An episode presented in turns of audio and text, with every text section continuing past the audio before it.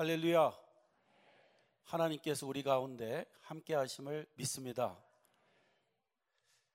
예, 아까는 오직 믿음으로 표어를 아주 잘 재창을 해 주셨는데 아멘이 약간 작은 것 같죠? 예, 주께서 이 자리에 우리와 함께 하심을 믿습니다. 예, 표어를 재창하실 때 어, 제가 압도를 당한 것 같습니다. 이 강사가 와가지고 우리 성도님들을 제압을 해야 되는데 제가 먼저 이렇게 제압을 당한 것 같아요. 네, 그렇지만 성령께서 역사하셔서 오늘 말씀을 통해서 우리 모두를 강하게 붙잡아 주실 줄로 믿습니다. 네, 이번에 미국뿐 아니라 세계적으로 복음에 영향을 끼치는 귀한 난가주 사랑의 교회 와서 말씀을 전하게 돼서 아주 영광으로 생각합니다. 그리고 부족한 종을 초대해 주신 귀한 교회, 특별히 담임 목사님께 감사를 드립니다. 예, 저는 제자 훈련하는 교회 목사로서 제자 훈련이 세계화되는 것을 위해서 아주 노력하는 중에 있습니다.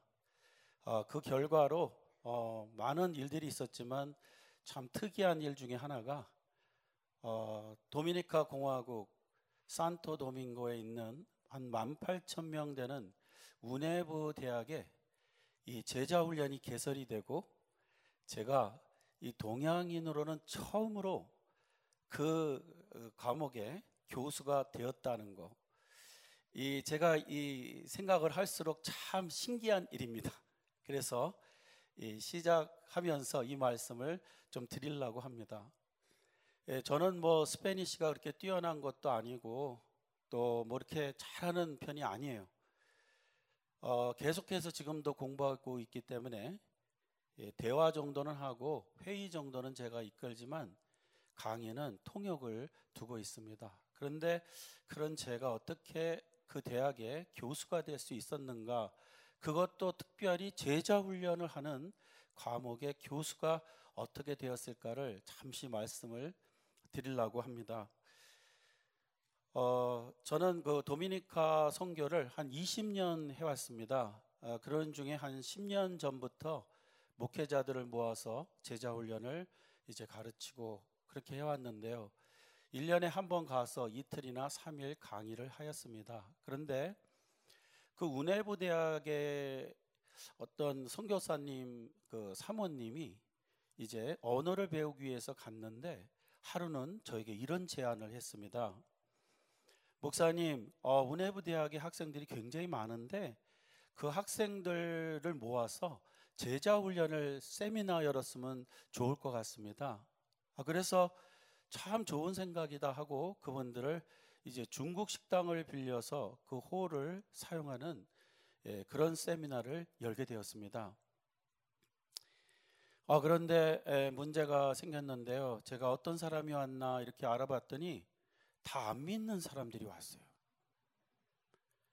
아, 분명히 이 우리가 하는 제자 훈련을 받으러 온다 그래서 준비를 잔뜩 하고 갔는데 다 안 믿는 사람이 온 겁니다.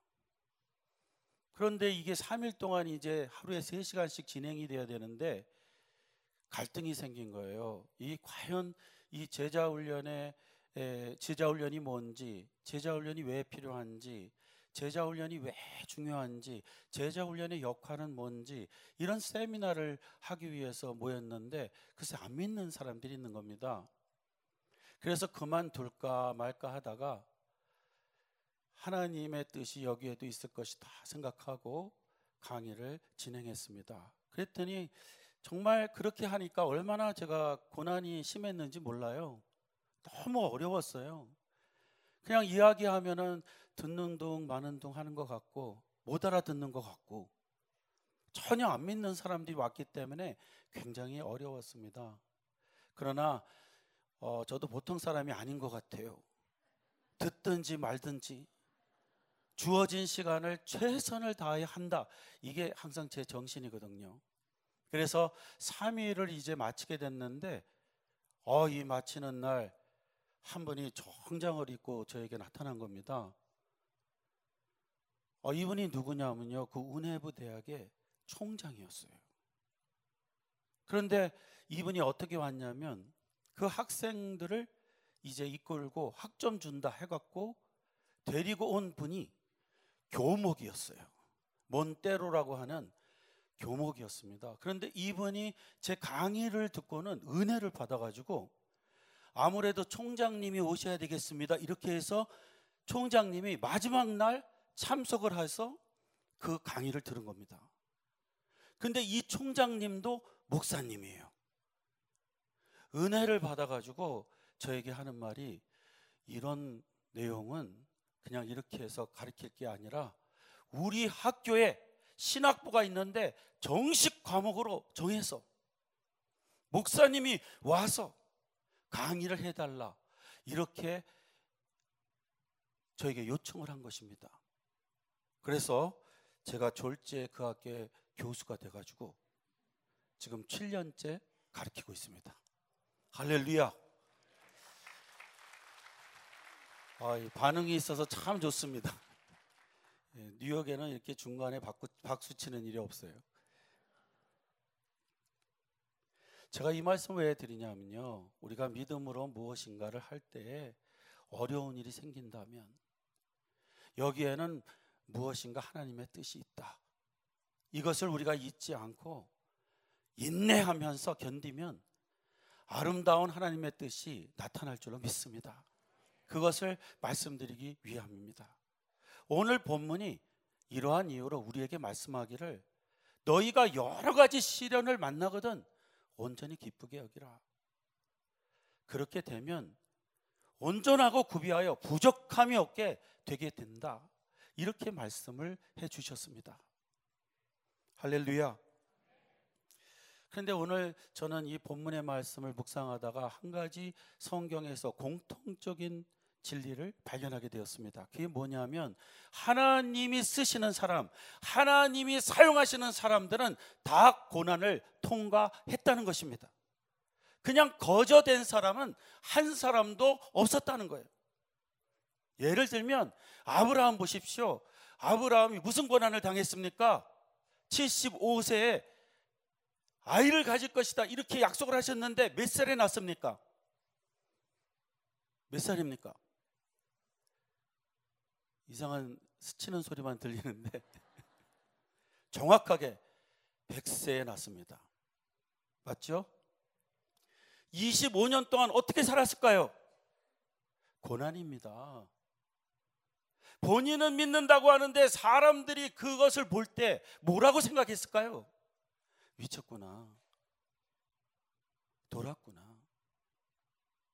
그런데 아브라함은 25년을 믿고 지냈습니다. 결과는 뭐죠? 아이를 낳았다는 것입니다. 할렐루야. 고난을 통과한 후에 열매가 주어진 겁니다. 그의 아들 이삭, 그의 아들 이삭은 고난이 있었습니까? 없었습니까? 있었습니다. 블레셋 왕, 그 아비멜렉에 의해서 고난을 당하죠. 그럴 땅에서 사는데 운물만 팠다 그러면 뺏어갑니다.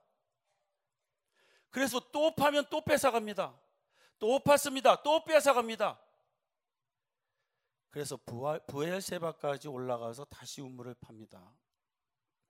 그때 갑자기 아비멜렉이 나타나서 우리 동맹하자, 화평하자, 싸우지 말자.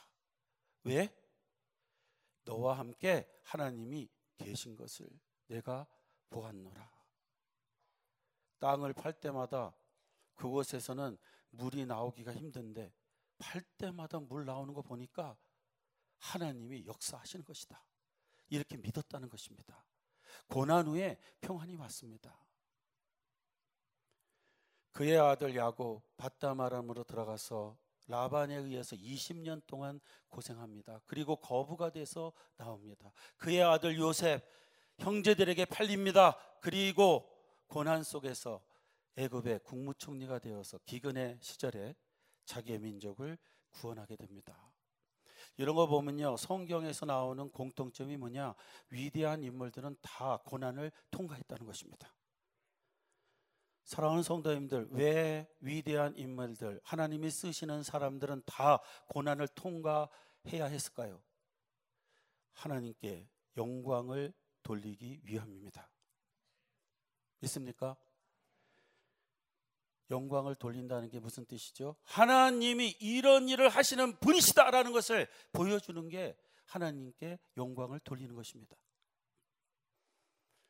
그런데 이 영광이라는 말 속에는 광채라는 말도 있고 의미도 있고 또 무겁다라는 카보드라는 뜻이 있습니다.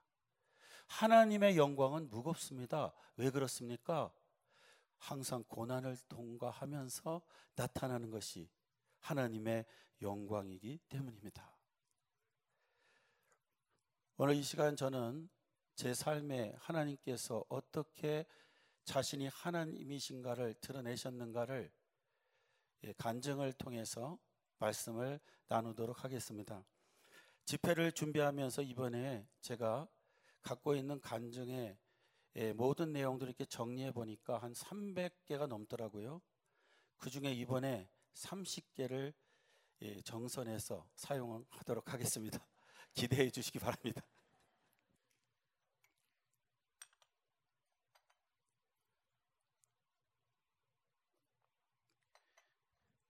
먼저 말씀드리고 싶은 것은요. 야고보 사도가 예수님의 이제 형제죠. 이 야고보는요. 이분이 이 글을 썼을 때에 그때의 배경은 무엇이었을까요? 무슨 시험이 있었을까요? 무슨 시험이 있었길래 시련을 당하거든 온전히 기쁘게 여기라 이렇게 말하고 있을까요? 그 당시는요 예수님 믿으면 죽는 거, 예수님 믿으면 재산 뺏기는 거 이것입니다. 그런데 이런 상황에서 온전히 기쁘게 여기라고 말씀하고 있습니다. 왜요? 도대체 무엇을 이루려고 이런 일이 통과, 통과를 해야 됐을까요? 첫째는요, 이 일을 통해서 이루어진 일이 뭐냐면 예수 믿는 사람들이 핍박을 받으니까 온 세계로 흩어지기 시작했습니다. 핍박 없는 곳으로 자꾸 가게 된 거예요. 근데 그냥 몸만 간 게 아니라 그들이 갖고 있는 복음도 갖고 간 것입니다. 그래서 온 세상에 복음의 불을 붙이는 역할을 하였던 것이죠. 할렐루야. 그 다음에는요, 오직 하나님만 바라보지요. 언제요? 핍박을 받을 때. 그렇게 되니까 성경만 바라보고 성경만 읽고 하나님만 바라보다 보니까 순수한 교리가 다 그때 만들어진 겁니다. 우리가 갖고 있는 그 건강한 교리가 그 당시에 거의 다 만들어졌다는 거예요. 그래서 오직 성경, 오직 하나님만 바라보는 믿음이 그때 이제 일어나게 된 것이죠. 이런 역사를 볼 때, 아, 시련이라는 것은 그 당시는 이해할 수 없는 것이지만 우리에게 참으로 좋은 열매를 가져다 준다 하는 것을 알 수가 있습니다. 먼저 전, 제 삶을 돌아볼 때 고난은 우리에게 있었던 믿음을 이, 갖게 하여서 우리에게 없었던 믿음을 갖게 하여서 하나님을 믿게 하는 역할을 한다는 것 말씀을 드리고 싶습니다. 저희 집은 1975년도에 아르헨티나로 이민을 가게 됐습니다. 아, 그런데 우리를 초대한 분이 참 특이한 분이었어요. 어떻게 특이했냐면 이분이 하는 말이 아르헨티나 초청장 받으려면 교회 다닌다는 증명서를 떼와야 된대요. 근데 잘 가르쳐 주시기를 교회 이명 증서를 떼와야 초청장을 보내줄 수 있다는 것입니다. 나중에 알고 보니까 거짓말이었는데요. 저희 집이 불교 집안이었기 때문에 교회를 다니게 하려고 그렇게 거짓말을 하신 거예요. 그래서 저희 어머니와 우리 식구들은요, 어, 디 동해에 가서 무슨 증서를 떼는 건 줄로 알고 교회를 찾아갔어요. 그래서 담임 목사님 만나가지고 목사님 교회 이명증서 떼려왔습니다. 아니 교회도 안 다녀놓고 그랬더니 이분이 제대로 온 목사님이세요. 교회 이명증서요. 그거 떼려면 6개월을 한 주도 빠지지 않고 교회 나오셔야 됩니다. 그런데 식구별로 떼려면 식구가 다 나와야 된다는 거예요. 그래서 여섯 명 식구가 이제 교회를 다 다녀야 되는데 어머님이 불심이 강한 분이거든요. 아침마다 일어나서 독경하시는 분이거든요. 그래서 어머님이 어디를 찾아가셨냐면 자주 가시는 절에 주지스님을 찾아갔어요. 근데 이 주지스님을 찾아갈 때는 꼭 저를 데리고 가세요. 그래가지고 이제 어머님이 주지스님에게 묻습니다. 목, 어, 스님, 우리가 아르헨티나로 이민을 가게 됐는데 초청장 받으려면 교회 임명증서가 필요한데 아 그 교회 담임 목사님이 6개월 동안 꼬박꼬박 교회 다녀야 된다는데 가도 될까요? 그랬더니 이 주지스님이 딱 이렇게 앉아 계시더니 하는 말이 뭐냐면 부처는 항상 여기에 있으니까 어디를 가도 괜찮대요. 어 그래갖고 우리가 은혜 이것도 은혜죠, 그죠? 하여간 이상한 식으로 은혜를 받아 받아서 야 도량이 넓으신 분이시다, 참 인격자다 이렇게 하고 갔어요. 그리고 이제 그 다음 주일부터 여섯 명이 정시에 교회에 이제 출석을 하게 된 겁니다. 근데 그 교회 목사님의 작심을 하신 것 같아요. 오기만 와봐라. 설교를 그날부터 하는데 절간에 가서 불공을 드린다고 되냐? 그러면 소리를 지르시고 절간에 가서 목탁을 두드린다고 되냐? 그리고 소리 지르시고 교회 가서 나올 때마다 시험 받아갔고요. 야 목사 인격 좀 봐라. 저게 사람이냐? 막 이러면서 식구들이 모여가고 계속 욕하면서 집을 갔어요. 저렇게 무식한 사람이 무슨 목사라고. 근데 6개월을 다녀야 되니까 6개월을 완성시켰습니다. 그랬더니 목사님이 이명증서를 떼어주시는 거예요. 그래가지고 이제 보에너스아이레스로 보냈죠. 초청장이 딱 왔습니다. 그래서 저희가 6개월 동안 정말 지옥 같은 교회를 다녔어요. 아 그리고 이제 부에노스아이레스 가서는 이제 자유 그렇게 생각했는데 그분이 또 뭐라고 거짓말을 치냐면 한국에서 교회 다녔다고 이명증서 떼 갖고 와가지고 어, 부에노스아이레스 와갖고 교회 안 다니는 사람들이 있대요. 그런 사람들은 나라에서 취소할 수가 있대. 그래서 제가 아, 우리 집이 그거에 깜빡 속아가지고 이제 교회를 다니는데 참 이상한 거는요. 이게 그냥 불편하지가 않아요, 더 이상. 6개월 동안 꾸준하게 다녔더니 안 불편한 거예요. 이렇게 해서 저희가 교회에 이제 안착을 했는데 뭐 믿음은 없고 어머니는 이제 예, 불쌍히 한국에서 오도록 기다리고 계셨고 아 그렇게 이제 예, 지냈습니다. 근데 참 고생을 하기 시작했어요. 우리를 이렇게 고용하신 분이 아 먹을 양식을 살 돈도 안 주셔가지고 너무 이제 고생을 하는 거예요. 쌀도 못 사가지고 저희가 삼남일녀인데 이 삼형제가 이 보따리를 자루를 가지고 이 시장으로 가서 시장이 파장이 될 때 먹을 만한 야채들을 이렇게 담아가지고 그렇게 집에 와서 먹게 됐습니다. 하여간 그때 줄창 먹었던 게 뭐냐면 양배추였어요. 양배추에다 그냥 소금을 넣어가지고 퍽퍽 끓여서 먹었습니다. 그때 당시에 정말 먹고 싶었던 게 뭐냐면 고급 요리가 아니고요. 그냥 하얀 쌀밥에 그 버러, 빠다 그거 비벼 먹는 거 그것이 마음의 소원이었어요. 근데 그렇게 고생하게 된 이유는 돈을 좀 갖고 오긴 했는데 우리를 고용한 분에게 그 돈을 우리가 맡겼었습니다. 왜냐하면 그때 당시에 그 페론이라는 사람이 정치를 하고 어디론가 도망을 친 때였어요. 그래서 나라가 너무 인플레이션이 심하고 은행에다가 저축을 하면 돈을 찾을 수가 없기 때문에 개인에게 안전한 개인에게 잘 믿는 분에게 맡겼는데요. 이분이 뭘 했냐면 자기 집 지어버렸어요. 그래서 저희는 돈도 없이 거기서 착취를 당하면서 그렇게 고생을 하게 되었습니다. 그런 중에 한 6개월을 이렇게 지냈는데요. 그런 중에 제가 저희 교회가 아니 저희 집이 출석하는 교회 담임 목사님이 신방으로 오셨어요. 너무 고생하는 가정이 있다고 해서 신방으로 오신 거예요.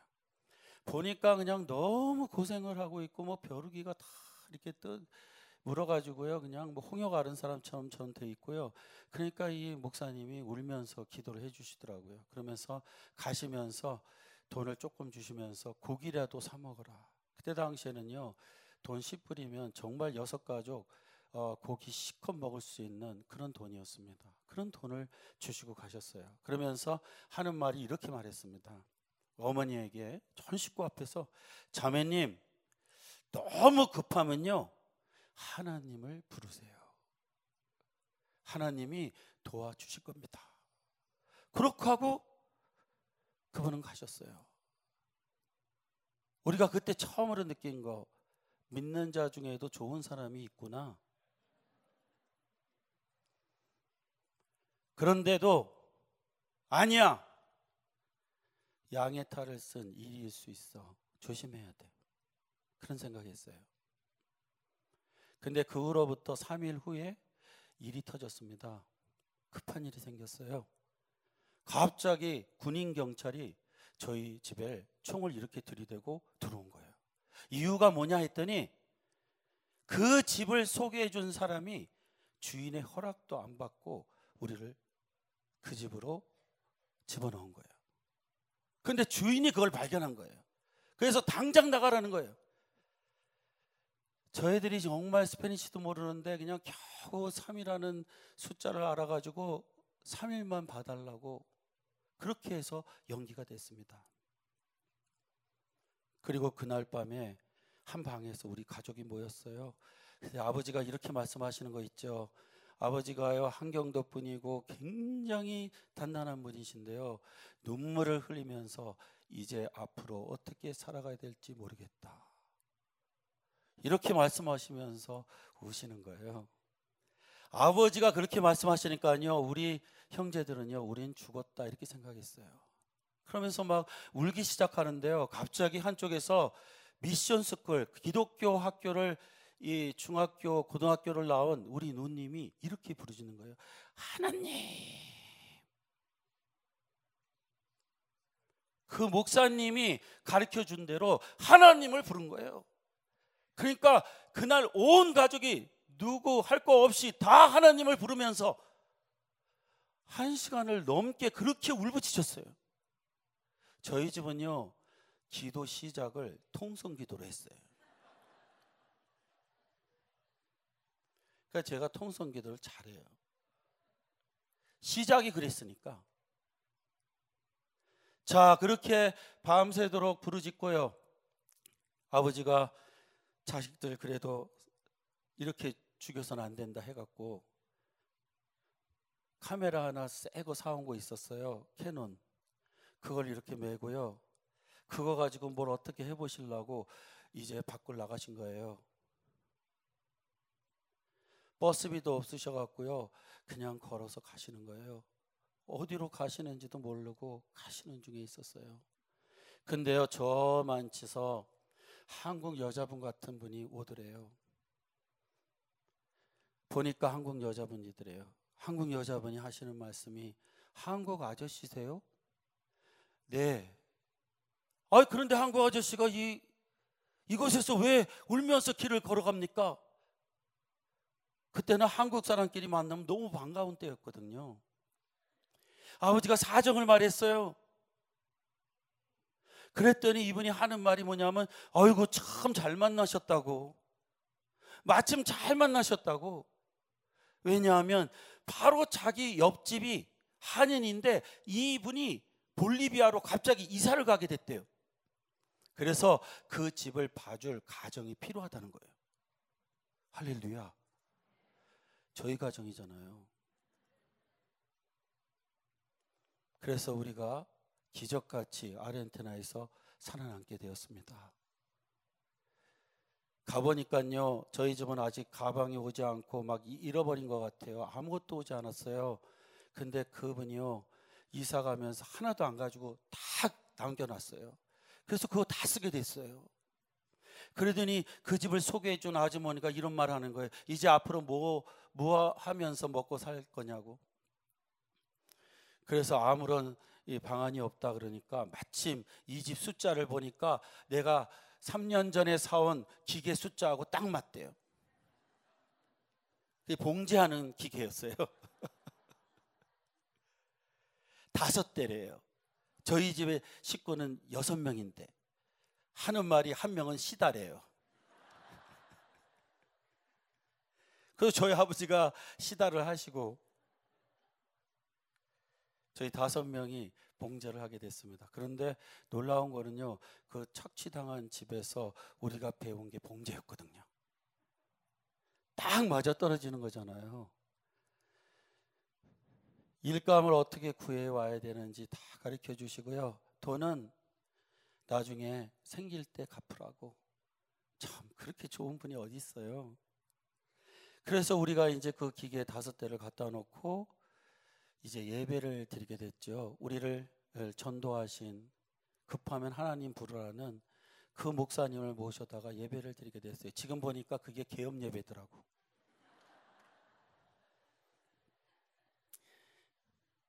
아, 목사님이 찬송을 가르쳐 주셨어요. 나의 갈 길 다가도록 예수 인도하시니.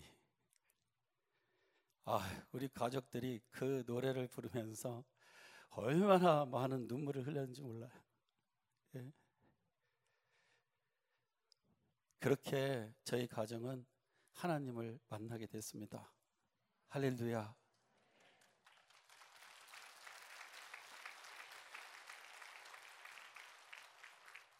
하나님께 영광을 돌립니다.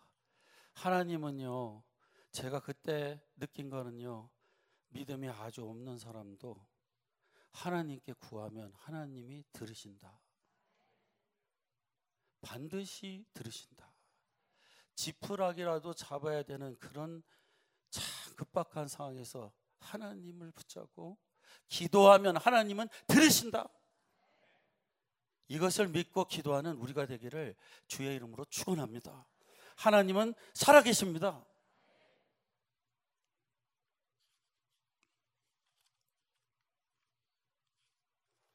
이거 이미 다 한 거 넘기는 겁니다. 애석해 하지 마십시오.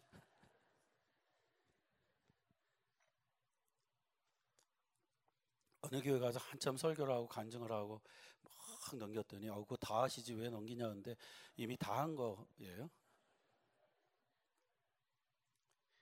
근데 이야기가 조금 이제 연결이 계속되는데요. 세월이 44년이 지났습니다. 그동안 저는 미국에 와서 공부하고 이제 목사가 됐죠. 그리고 뉴욕으로 들어가서 28년 전에 이제 개척을 해서 교회를 이제 목회하게 됐습니다. 아, 그러는 중에 그 저희에게요. 급하면 하나님을 부르십시오 했던 목사님이요. 뉴욕에 오셔서 목회를 하신다는 거예요. 그래가지고 제가 전화를 드렸죠. 아유 아무개 목사님 저 누군데 혹시 아세요? 그러니까 뭐 잘 모르시겠다 그러더니 저 이종식 목사입니다 그랬더니 이종식 목사는 많이 들어서 익숙한데 그래서 제가 그 남미에서 아르헨티나에서 그 어려운 상황에서 어, 정말 주님을 만났던 가정이라 그러니까 금방 알아보시고 반가워하시고요 뭐라 그러시냐면 자기 교회에 와서 집회를 해달래요. 그래서 제가 그 교회 집회 가서요 이 간증을 했어요. 그 목사님 그냥 계속 울면서 말씀을 듣고요. 얼마나 감사해요. 본인이 전도한 가정에서 목사가 나왔으니 말이에요. 할렐루야. 그래가지고 계속 이런 말씀 하신 거예요. 그 가정에서 목사가 나오다니, 그 가정에서 목사가 나오다니. 아, 처음 들을 때는 그게 참 이게 은혜로웠는데 나중에는 아 도대체 우리 가정이 뭐 어떻길래 막 이런 소리도 하여간 뭐 생각이 났지만 하여간 어, 그런 가정에서 목사가 나왔어요. 아이 그리고 그냥 이름만 되면 뉴욕에서는 저 알거든요. 여기는 잘 모르시겠지만 거기에는 알거든요. 하나님께서 아주 은혜를 베푸셔서 한 가정을 통해서 예수님을 고난을 통해서 만나게 하시고 그 가정에 막내 아들이 목사가 되고 형제들이 연합해서 교회를 일으키고 할렐루야 하나님은 살아계시죠. 근데 아직 안 끝났어요 이야기가. 시간은 제가 한 시간 하기로 했는데 하여간 시간은 가고 있습니다. 참 놀라운 일은요. 우리 집에 돈을 가지고 자기 집진 사람이 뉴욕에 나타났어요.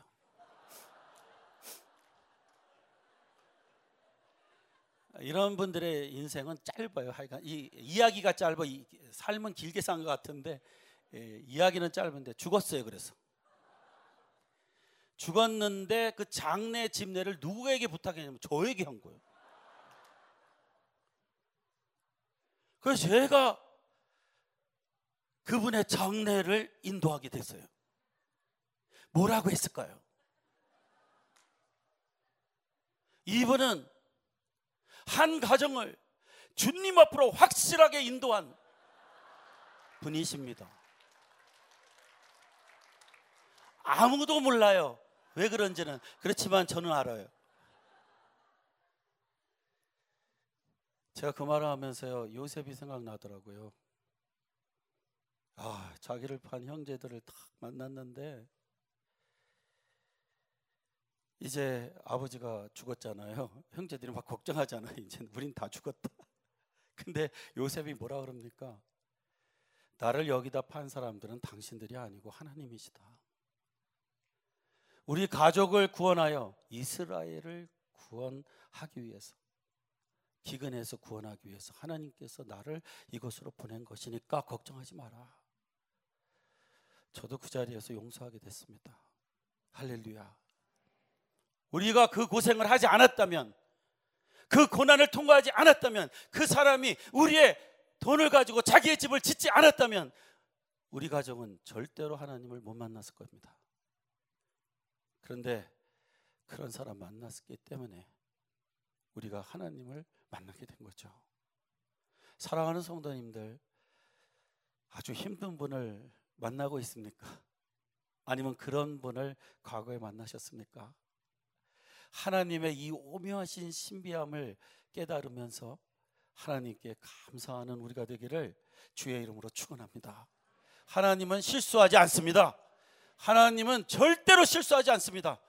하나님은 반드시 뜻을 가지고 계십니다. 그러므로 어려움이 올 때 우리는 잘 인내해야 됩니다. 인내할 때에 하나님께서 영광을 드러내실 줄로 믿습니다. 예, 그 다음으로 고난이 우리에게 부족함이 없게 갖추게 하는 것은 하나님의 말씀을 따라 살게 만들기 때문입니다. 다윗은 시편 119편 71절에 다음과 같이 고백하고 있습니다. 고난 당한 것이 내게 유익이라 이로 말미암아 내가 주의 율례들을 배우게 되었나이다. 할렐루야. 주의 율례를 배우게 됐다. 이게 왜 참 이게 왜 복입니까? 예, 하나님의 말씀을 따라 살면 그 말씀대로 그 약속대로 열매를 맺게 되기 때문입니다. 믿으시기 바랍니다. 예, 그러기 때문에 고난을 통하여 하나님의 말씀을 따르게 되었다. 이거는 보통 일이 아닙니다. 보통 복 받은 게 아닙니다. 제가 교회를 개척하고는 제일 어려운 게 뭐였냐면 새벽 기도였습니다. 아유, 학교 다니면서 노상 밤을 새우고 그렇게 공부를 했기 때문에 아침은 늦게 일어나는 게 제 이 특징이 되었는데요. 이제 개척을 하니까 다른 교회 다 하는데 우리 교회만 안 하면 구색이 안 맞는 거잖아요, 이게. 그러기 때문에 이제 오픈 해가지고 새벽 예배를 인도하는데요. 새벽 예배를 인도하면 하루 종일 속이 막 느글느글거리고 눈이 어지러우면서 막 그래요. 저만 그러나요? 저는 참 이상한 게 지금도 새벽 예배만 드리면 정신이 말짱해지고 막 하루 종일 막 힘이 난다 그러는데 아직도 제가 이해가 잘 안 돼요 그게 난 하루 종일 띵하거든요 그래서 아침마다 어머니하고 매일같이 싸웠어요 개척교회 시작해 놓고 어머님은 불교 예, 아주 어, 빠졌던 분이시기 때문에 아침 새벽에 나서 목욕 싹 하시고요. 새벽 기도를 하세요. 거기다가 철야까지 하세요. 그래서 아침마다요 제가 오늘은 어, 아무도 없으니까 어머니하고 저하고 둘만이니까 집사람은 일 나가고 어머니하고 나하고 둘이니까 그냥 오늘 하루 빠지면 안 될까요? 이게 아주 이상한 상황이에요. 목사가 어머니에게 지금 부탁을 하는 거예요. 뭐 하루만 자게 해주면 안 될까요? 그러면요 어머니는요 딱 이 말씀하세요. 아, 그러다가 누구라도 들어오면 어떡하려고. 그래서 아 그, 그렇죠. 그리고 가야 됐어요. 그래서 근데 가면서 제가 이런 부탁을 드렸어요. 그러면 예, 설교는 하지 않게 해주세요. 왜냐하면요. 집사람은 일 가고 어머니하고 나하고 둘인데 어머니 놓고 설교하는 게 이게 얼마나 힘든지 몰라요. 아니 이전에 두들겨 맞기도 하고 그런 분인데 나를 너무나 잘하는 분인데 아 그분에게 지금 설교를 하는 게 이게 얼마나 힘들어요. 그래서 제가 아 설교만 하지 않게 해주시면 참 좋겠어요. 그러면요 어머니가 또 뭐라 그러시냐면 그러다가 누가 들어오면 어떡하냐 또 이렇게 말씀하시는 거예요. 그래가지고 계속 막 이렇게 이제 설교를 하고 그렇죠. 진짜 철딱서니가 하나도 없는 거예요. 그런데도 신기한 거는요. 그렇게 기도했는데 하나님이 응답하셔가지고 교회를 조금 부흥시켜 주셨어요. 40명이 넘었다니까요. 할렐루야. 그래서 좀 더 큰 데로 옮겨간 거예요. 큰 장소로요. 주택을 예, 주택에서 개조해서 예배를 드리다가 이제 봉제 공장 하는 자리로 옮겨갔습니다. 봉제 공장 하는 자리로 옮겨갔더니 렌트비가 이제 올라간 거예요. 렌트비가 3,300불인데 그 당시에 이 주인이요. 랜로드가 이 주희 씨 할머니신데 아주 깐깐했어요. 그래가지고 계약서 썼는데 뭐라고 계약서에 썼냐면 하루라도 렌트비를 못 내면 넘어가면 마샬 붙여갖고 딱 이렇게 다 찍어가지고 교회당 못 쓰게 하겠다. 거기다 서명하래요. 그래서 제가 아, 이것도 못 낼까 하고 서명했어요. 첫 달 잘 냈어요. 두 번째 달부터 문제가 생겼어요. 돈이 없어요. 그래가지고 이 철딱선이 없는 목사가요. 누가 돈을 낼 수 있을까? 아무리 살펴봐도 없어요. 그래서 제가 뭐 했을까요? 어머님이 철야 기도하는 우리 교회, 우리 교회 예배실을 찾아갔죠. 한 12시쯤에 문을 열고 들어갔더니 어머님이 저를 보고 너무 놀라시는 거예요. 그러면서 웬일로 이 시간에 여기 왔냐요. 그래서 제가 뭐라 그랬을까요? 목사가 교회 왔는데 뭐 이렇게 놀라냐고. 기도하러 왔지. 아이 무슨 일이냐요. 이렇게 이렇게 해서 렌트비를 못 내게 됐다고. 그래서 기도하러 왔다니까 어머님이 기도하면 하나님이 주실 거라고. 같이 기도하자고. 그렇게 해서 밤새도록 기도했어요. 렌트비 달라고. 왜 못 내면요 이제 쫓겨나는 줄 알았어요. 밤새도록 기도하고요. 그 다음 날 신방을 가게 됐습니다. 뭐 하는 일은 해야죠. 근데 그 집은요 정말 신방 가기 싫었어요. 왜 그러냐면요 이번엔 신방 오라고 해놓고요 꼭 심부름을 시켜요. 근데 심부름을 시키는데 무슨 심부름 시키냐면 어 저기 어디 마켓 가갖고 파 몇 단, 부추 몇 단 이런 걸 시키는 거예요. 그 집은 진짜 가기 싫었어요. 그런데 이상하게 그날은 심부름 안 시켰어요.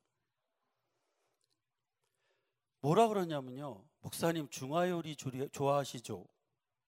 제가 오늘은 중화 요리 잘하는 집에서 대접을 하겠습니다.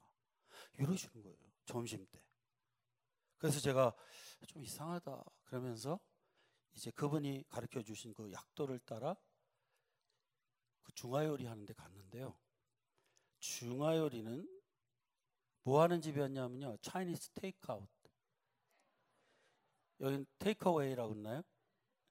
투고 하는 집이에요. 그래서 가만히 들어보니까요. 그 옆집이 정비하는 곳이에요. 그 정비하는 곳에 자기 차를 맡기고 자기를 이제 가게까지 데려다 달라는 거예요, 그게. 그래서 그날도 좀 제가 삐졌어요. 중화요리는 무슨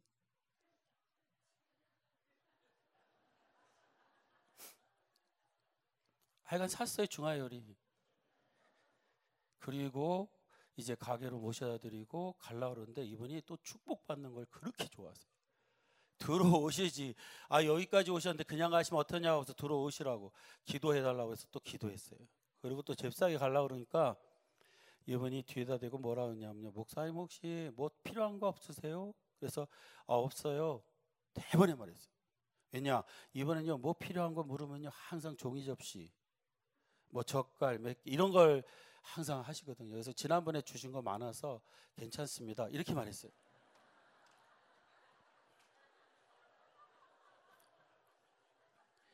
하여간 이 개척교회 하면요 별 일이 많아요. 그랬더니 이분이요 뭐라 그러냐면 아 목사님 그런 거 말고 돈이요. 제 이 조그만 눈이요 눈 조그맣죠. 조그만 눈이 막 이렇게 딱 커지면서요 돈이라고 그랬어요. 아 그랬더니 이분이 돈 필요하다고 그랬더니 하는 말이 어디다 쓰려고 그랬냐 해서 이런 이런 사정이 있어서 렌트비 못 내갖고 지금 밤새도록 기도하고 왔다고 그랬더니요 여기서 이렇게 와이셔스에서 이렇게 수표를 한 장 꺼내더라고요. 근데 수표를 주시는데 보니까 3,360불이었어요. 할렐루야. 그래서 제가 물었죠. 이거 어디서 나신 거냐고. 전 궁금한 건 다 물어봐요. 그랬더니 이분이 하는 말이 아이 글쎄요 오늘 아침에요 가게 문을 탁 여는데 3년 전에 외상으로 가져갔던 사람이 돈을 안 갖고 있다가 갑자기 오늘 나타나서 이거 주고 갔다는 거예요. 그러면서 하는 말이 뭐냐면 딱 받는 순간에 이거는 내가 쓰려고 하나님이 주신 거 아니고 다른 사람이 필요해서 주신 것이다. 이런 생각이 들더래요.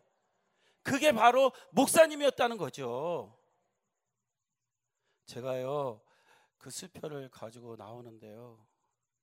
아, 눈물이 뭐알칵 쏟아지더라고요. 왜냐? 나의 기도도 하나님이 들으시는구나. 들으시는구나. 조지 뮬러는 5만 번 기도해서 5만 번 응답받았다는데 조지 뮬러의 하나님은 나의 하나님이시구나. 제가 그때 마음 깊이 느꼈어요. 그 다음부터는 제가 어떻게 살았을까요? 뭐 어차피 그, 그 장소는요 우리가 예배드렸던 장소는 사무실이 없어요. 그래서 그냥 예배실에서 하루 종일요 사무실 겸 하나님 앞에 앉아서 계속 기도하면서 그렇게 예, 지냈습니다. 한 5년간 하나님이 그렇게 연단을 시키시더라고요. 그러면서 제가 경험한 건요 하나님은 살아계셔. 야, 그 급박한 상황, 절실하게 필요한 상황에서 기도하면 하나님이 응답을 하셨다는 것입니다. 할렐루야! 하나님은 살아계신 분이세요. 예. 이렇게 돼서 그 철딱선이 없던 목사는요 하루 종일 기도하는 사람이 됐고 절야 기도도 잘하고 새벽 기도도 잘하고 지금도 띵하지만 하여간 잘하고 있습니다. 하나님께서 고난을 통해서 기도를 가르쳐 주시고 하나님의 말씀을 따라 가게 하는 이 은혜 너무나 큰 은혜라고 확신합니다. 하나님의 은혜가 우리 성도님들에게도 있다는 것을 믿으면서 어려움이 올 때는 아 기도하시라는 기도하라는 사인이시구나 생각하면서 믿음으로 기도한다면 하나님의 역사가 일어나게 될 줄로 믿습니다.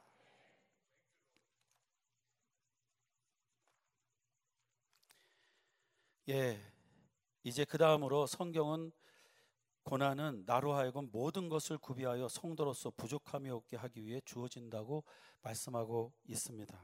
저는 어려서 아버지를 따라 이민을 예, 미국까지 다섯 번인데요. 아버지를 따라서는 네 번, 그리고 저 혼자 미국에 왔습니다. 근데 이민을 다니면서 항상 느끼는 것은 아버지는 아들을 사랑하지 않는다 이런 생각을 했어요. 예, 파라과이에서 두 달, 그리고 아르헨티나로 어, 가셔갖고 10개월, 또 브라질에서 돈 잘 벌린다 그러면 그곳으로 가셔가지고요 3년, 그리고 거기서 이제 우린 미국으로 가야 된다 그렇게 해서 파라과이로 와서 2년 뭐 이렇게 지내는 동안 저는 친구를 사귈만 하면 잃어버리고 항상 눈물을 흘리면서 길을 떠나야 됐고요. 언어도요 계속 바뀌는 거예요. Spanish에서 뭐 Portuguese로 Portuguese 다시 Spanish로 막 아, 헷갈려서 도대체 공부 못 하겠고요. 그래서 세상에 이렇게 나쁜 아버지가 어디 있을까? 매일같이 돈만 생각하시는 분이구나 이렇게 생각을 했습니다. 아버지는요 이민 가셔서 돈 없어 가지고 고생하셨기 때문에 돈 없으면 죽는다 이런 생각에 빠져 있었고요. 배우신 분이지만 어, 그때 당시에 남미에서는요 뭐 닥터 변호사보다요 이 봉제하는 사람이 돈을 더 벌었어요. 그래서 봉제해 가지고 너는 어, 부자가 되라 이렇게 하신 거죠. 그렇기 때문에 이 청소년이었던 저에게는 아버지가 굉장히 정말 무식하고 이상하게 보였어요. 그래서 항상 믿음의 아버지를 갖고 있는 우리 친구들을 부러워했습니다. 얼마나 좋을까? 기도도 해주고 얼마나 좋을까 그런 생각을 하며 살았어요. 그리고 제 소원이요 아버지를 빨리 떠나는 거였습니다. 그래서 21살 바로 되기 직전에 제가 아버지를 떠나서 홀로 미국으로 들어왔습니다. 아, 아버지가요 그것을 떠날 때에도요 돈도 안 주시고 말이에요. 예, 비행기표 딱 한 장 주시고 백불 주시면서 이렇게 말씀하셨어요. 네가 믿는 하나님이 너를 지켜줄 것이다. 저보다 더 믿음 좋으셔. 아버지가 장사에 소질 있는 것 같아가지고 장사하라는데 제가 그거 뿌리치고 돈 안 벌리는 목사가 되겠다고 신학하겠다고 그러니까 그냥 그렇게 하신 거예요. 그렇게 하면 제가 포기할 줄 알았나 봐요. 근데 제가 또 독한 우리 아버지 아들이잖아요. 그러니까 그냥 믿음으로 떠났죠. 믿음으로 떠나니까 가자마자 비자 죽고 신분 죽고 저는 일을 해야 됐기 때문에 가서 먹고 살기 위해서 일을 했습니다. 근데 봉제 공장 여기 그 LA 다운타운에는 그때 봉제 공장이 진짜 많았어요. 그러니까 들어가기만 하면 봉제 공장이에요, 건물이. 근데 그곳에서 제가 우대를 받는 거예요. 선수가 왔다고. 아버지 밑에서 이 오바록을 제가 배웠거든요. 다섯 줄짜리. 이거를 그냥 하루에 천 장씩 쳤으니 제가 얼마나 선수예요. 들어가면 우대를 받는 거예요, 그냥. 여기서 모셔가려고 그러고 저기서 모셔가려고 그러고. 예? 그러면서 제가 무슨 생각이 들었냐면 아버지가 이거 하나는 잘 가르치셨네. 그런 생각이 했어요. 아, 이것만 하나 알면 그냥 세계 어디 갔었는지 먹고 사는 거 문제가 없는 거예요. 옷은 다 입고 살잖아요. 그래서 아, 이거 하나는 참 잘 가르치셨다. 이런 생각을 했어요. 그리고 이제 세월이 지나서 신분 문제가 해결되고 미국 신학교를 들어갔어요. 그런데 너무 이상한 거는요. 남들은 헬라어, 히브리어 이거 배우는데 막 머리가 빠진다 그러는데 저는 그것 때문에 머리 빠진 거 아닙니다. 너무나 쉬운 거예요. 이게 왜 이렇게 쉬워? 그냥 어디서 많이 본 그냥 그런 언어 같아요. 그래서 너무 쉽게 했어요. 약간 평균도 너무너무 잘 맞은 99점 뭐 이렇게 맞았어요, 제가. 놀래지도 않으시네.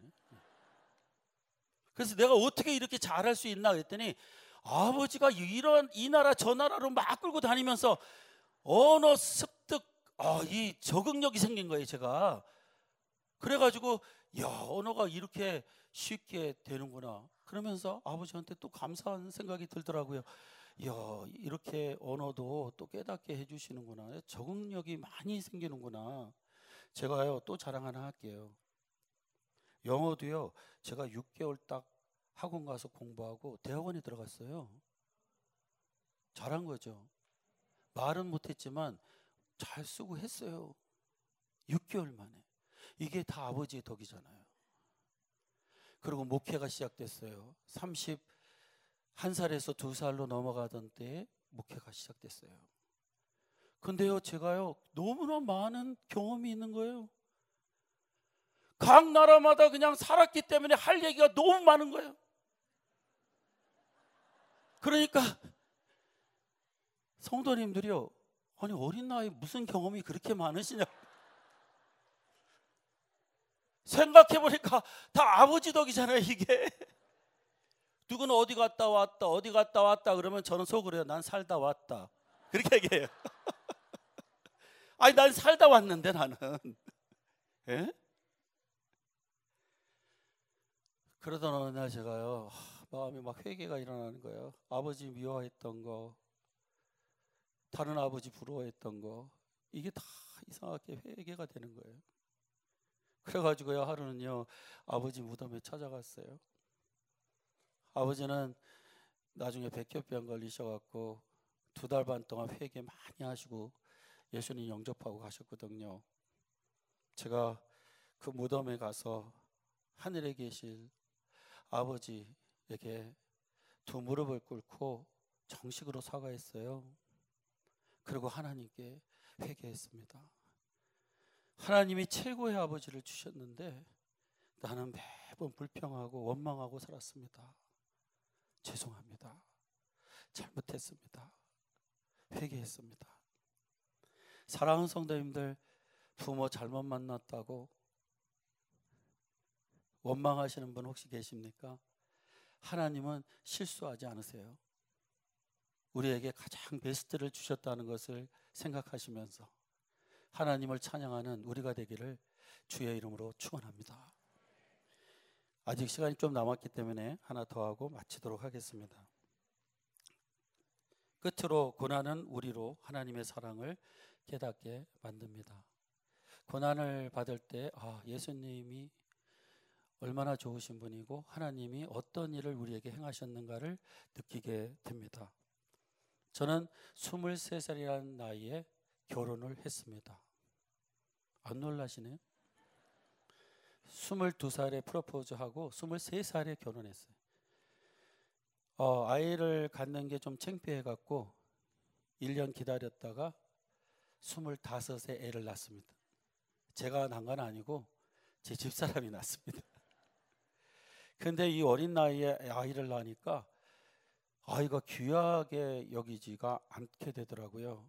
이게 장가를 늦게 가야지 막 아이 기다리다가 아이를 낳으면은 막 이렇게 좋은데 저는 안 그랬어요. 아이가 울면 막 귀찮고 또 공부할 때 울면 막 짜증도 부리고 저도 같이 애, 애처럼 같이 그렇게 그렇게 행동했어요. 그래서 제가 무슨 생각했냐면 아 나는 부성애가 없는가 보다. 부성애가 없길래 이렇지. 나는 아버지 될 자격이 없나 봐. 그런데 필라델피아에서 공부를 하는데 아이가 한 살 반 정도 되었을 때요 아팠습니다. 이 아이가 아파가지고요 결국에는 병원을 갔는데 입원을 시키더라고요. 10일 동안 입원했습니다. 10일 동안 입원하다가 10일 만에 뭐라 그러냐면요. 아무리 조사해봐도 병명을 알 수가 없으니까 마지막 테스트를 해봐야 된대요. 그래서 그 마지막 테스트가 뭐냐 그랬더니 척추에서 물 뽑는 거래요. 제가 그 소리 듣고 너무 놀랐습니다. 왜냐 바로 그 전에 저희 아버님이 백혈병으로 돌아가셨는데 본매로 그거 테스트 척추에서 물 뽑는 거 하는데요. 저희 아버님 엄청나게 잘 참는 분이십니다. 근데 그것만 할 때는 막 소리를 지르시더라고요. 너무 아프다고. 근데 이제 두 살도 안 된 아이에게 그 검사를 한다 그러는데 제가 너무 놀랐어요. 근데 그 의사들이요. 왜 그렇게 했는지 모르지만 부모 앞에서 하더라고요. 그걸요. 저희 앞에 주사기를 갖고 오고 아이를 이제 간호사가 꽉 붙잡고요. 주사기를 들어요. 근데 저하고 제 집사람은요. 차마 그 모습을 볼 수가 없었습니다. 그래서 머리를 돌리고요. 우리 둘이서 손을 붙잡고 울기 시작했어요. 아, 막 소리를 내면서 막 그렇게 울었어요. 그러면서 처음으로 제 마음에 이런 마음이 들더라고요. 내가 대신해서 저 검사를 받아주고 싶다. 내가 대신해서 아파주고 싶다. 그런 생각이 들었어요. 아이는 그 테스트를 받고 바이러스 infection이라고 해서 어, 좀 지나서 나서 집으로 돌아왔습니다. 날이 조금 지나서 제가 그때를 생각해 보면서 하나님을 생각해 봤습니다. 하나님은 예수님이 십자가에 못 박히실 때에 마음이 어떠셨을까? 주사기로 척추에서 물을 뽑는 것도 볼 수 없었는데 그 대못에 찔린 자기의 독생자 예수 그리스도를 볼 때에 어떤 마음이 드셨을까? 너무너무 마음이 아프셨을 것이다. 그래서 성경학자들은요, 그때에 하늘이 깜깜해졌다 그러잖아요. 차마 그 모습을 볼 수가 없어서 머리를 돌리셨다, 눈을 가리셨다 이렇게 표현합니다. 그것을 생각하면서요, 아 하나님이 우리를 사랑하시되 진짜 엄청나게 사랑하시는구나.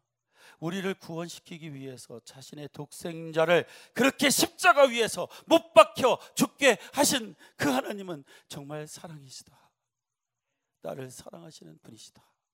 그걸 느꼈습니다. 사랑하는 성도님들, 하나님은 우리를 사랑하시되 이만큼 사랑하십니다. 믿으시죠? 하나님은 실수하지 않습니다. 우리의 삶에 고난이 온다면 거기에는 하나님의 뜻이 분명히 있습니다. 오늘 말씀한 대로 시련이 올 때 인내하여 참으면서 견디면 모든 것이 구비하여 부족함이 없게 된다는 것을 믿으면서 승리하는 우리 성도님들과 저가 되기를 주의 이름으로 축원합니다. 기도하겠습니다.